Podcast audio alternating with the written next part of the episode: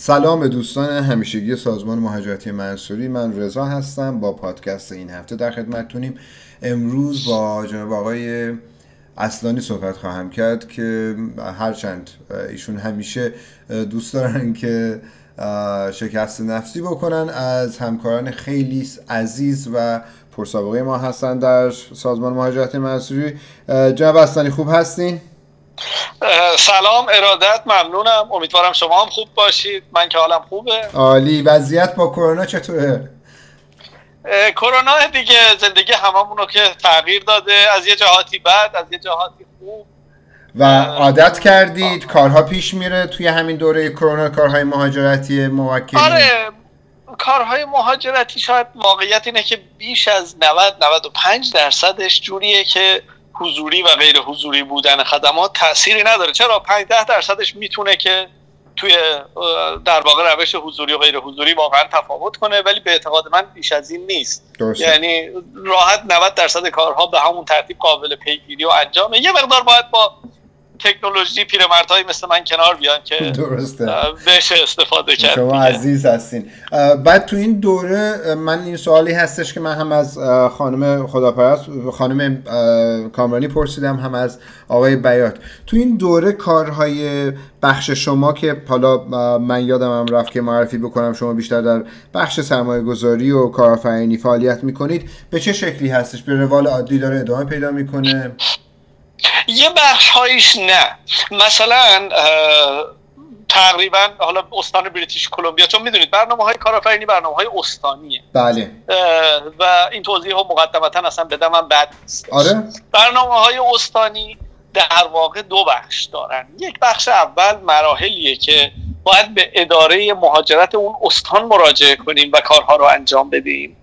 بعد نامینیشن می‌گیریم تو بعضی از روش ها تو بعضی از روش ها نامینیشن نمی‌گیریم قبلش ورک پرمیت ساپورت لتر می‌گیریم. درسته. و این مرحله که به پایان می‌رسه تازه کارمون به بخش فدرال می‌رسه. بخش فدرال اون بخشیه که به دولت مرکزی کانادا مراجعه می‌کنیم. یا پیار بگیریم یا اجازه کار بگیریم اجازه تحصیل بگیریم و تمرکز من فعلا رو اون بخش اول هست. بخش درسته. اول که بخش استانی هست تو استانهای مختلف داره به مدل‌های مختلف پیش میره.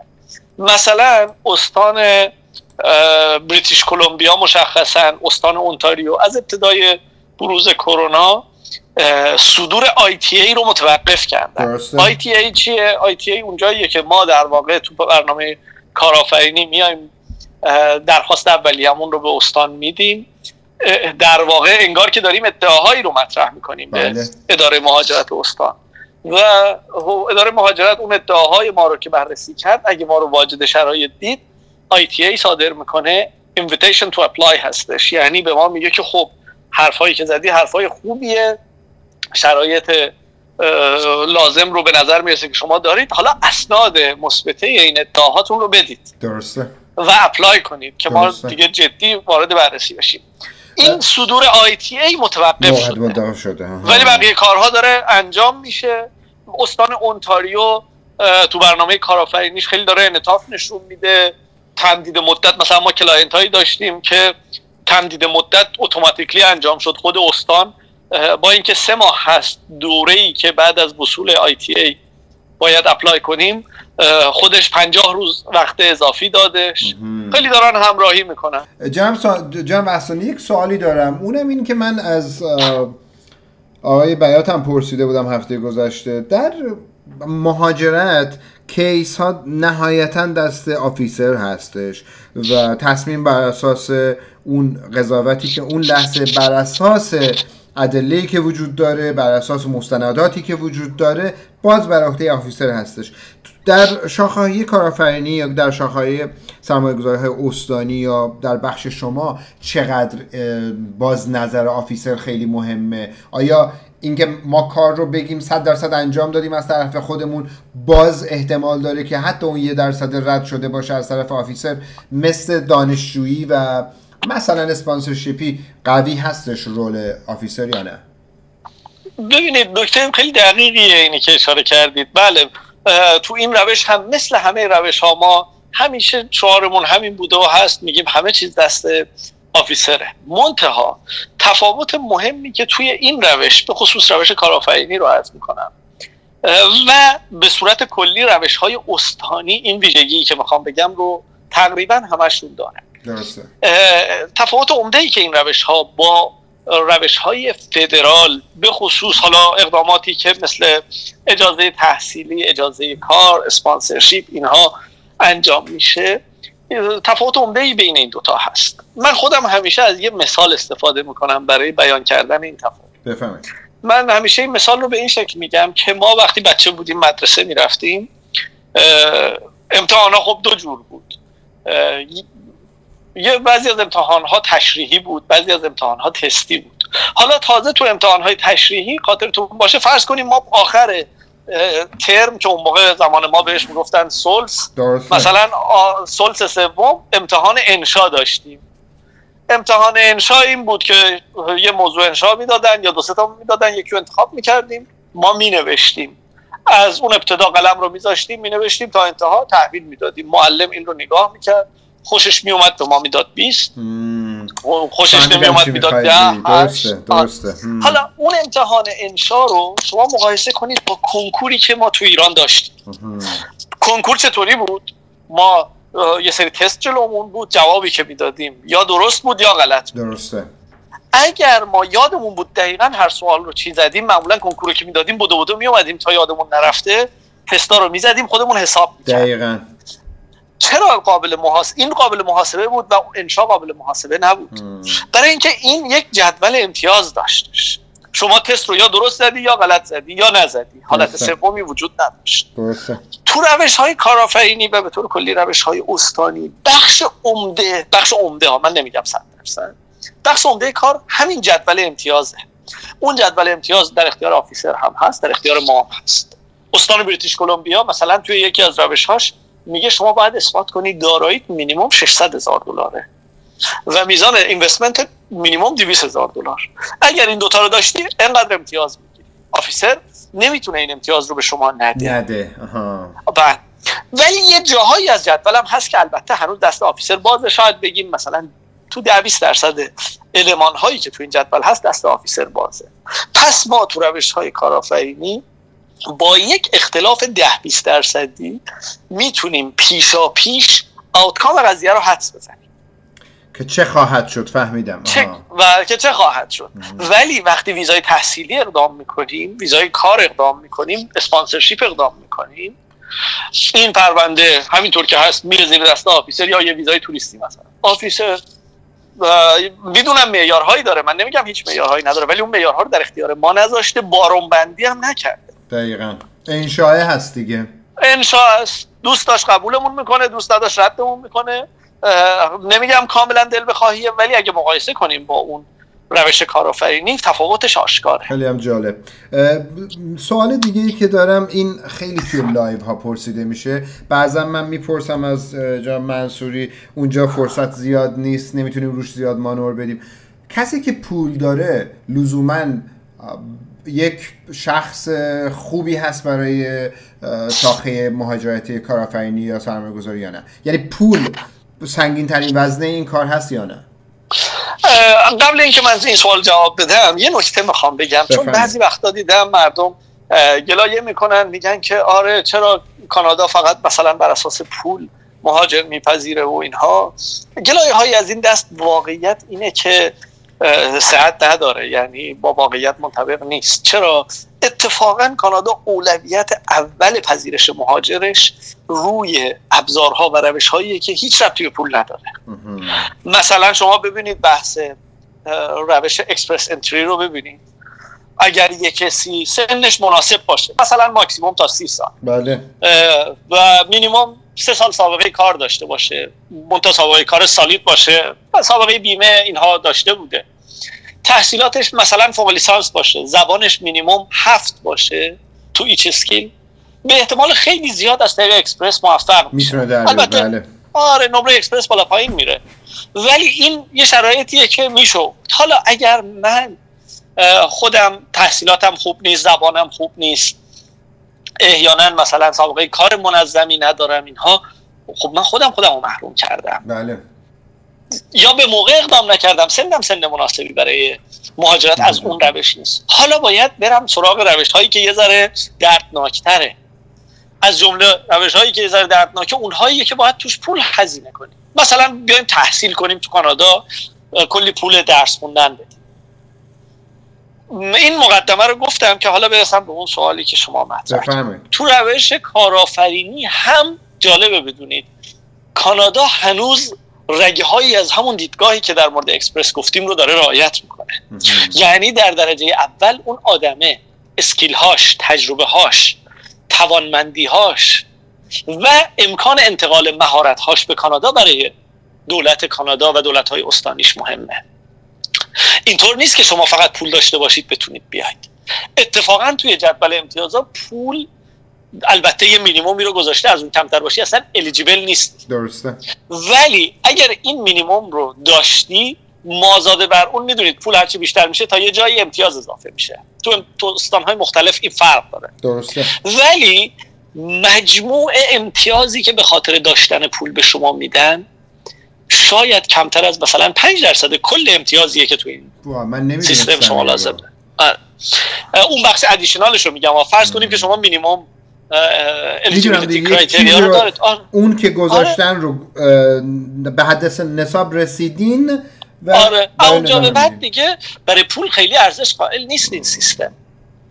مضافن این که منم می‌دونم شما می‌دونید که به دلیل این بحثایی که اختلاف ارزش دلار و ریال مخصوصا این یک دو سال اخیر به ما ایرانی ها تحمیل کرده.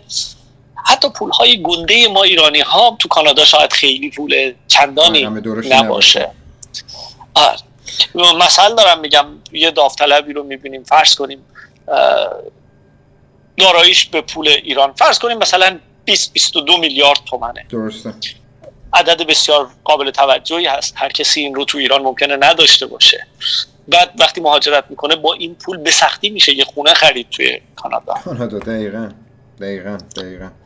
تو بعضی شهرها راحت تر تو بعضی شهرها حالا مثلا شهرهای بزرگتر به سختی میشه خونه خرید. جمع اصلانی سوال دیگه ای که برای خود من مطرح میشه این پول نهایتا میخوابه تو حساب دولت یا میاد تو یا تو پروژه ای این میره و کار میشه. چقدر برای خود دولت کانادا مهم هستش که این پول این پول واقعا به چرخه وارد بشه و تولیدی داشته باشه؟ یا چطور بگم نشینه یه جایی. یعنی اینطور بذارین سوالم رو ریفریز بکنم. چقدر برای دولت کانادا فقط رسیدن شما مهم نیست؟ و این رو چطوری ترک می‌کنه که بدون مثلا شما پول دادی اومدی حالا می‌خوای پروژه شروع بکنی؟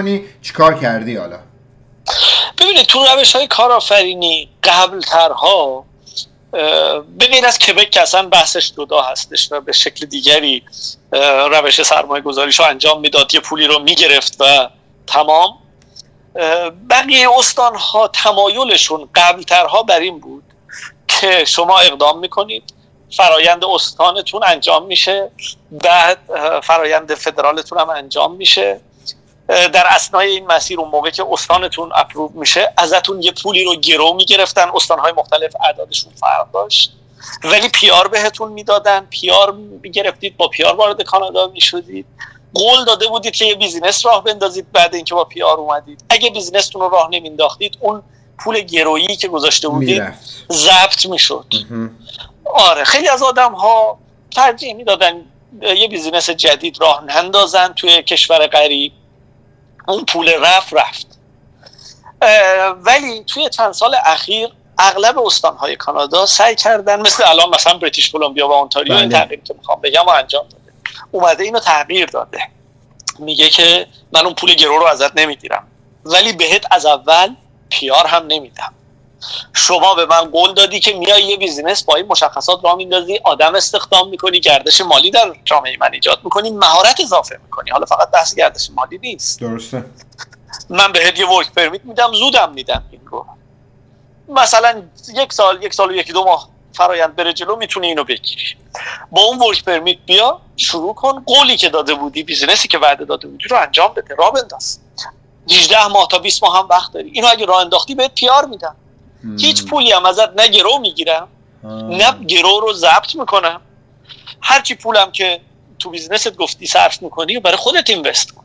خیلی هم جالب. یعنی نهایتا می‌خواد شاید از بین این آدم ها یه جورایی مثل pool Express Entry ه ولی خیلی تخصصی تر میگه که خب دقیقا. بیا الان اگه بیا نشون بده چند مرده حلاجی به قول خودمون. یعنی آره همینطور. و بعد اون هستش که PR ت هم می‌تونی بگیری.